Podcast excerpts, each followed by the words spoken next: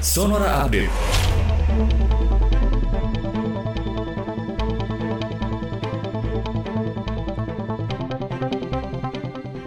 Sahabat Sonora Kapolri Jenderal Listio Sigit Prabowo menargetkan wilayah Kabupaten Kudus, Jawa Tengah terbebas dari penularan virus COVID-19.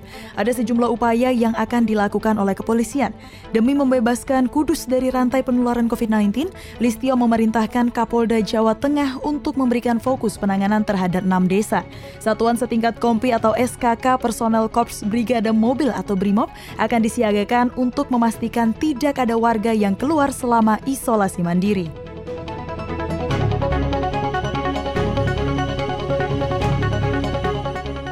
Kepala Bidang Umroh Asosiasi Muslim Penyelenggara Haji dan Umroh Republik Indonesia atau Ampuri Zaki Zakaria mengatakan dampak dari pembatalan pemberangkatan ibadah haji tahun 2021 banyak pengusaha travel haji dan umroh terpaksa membanting setir untuk tetap berpenghasilan. Menurut Zaki, mereka melakukan diversifikasi usaha seperti jualan kuliner, kurma dan fashion dan sudah mulai dilakukan sejak tahun 2020 di mana pandemi COVID-19 baru saja mewabah di Indonesia dan dunia.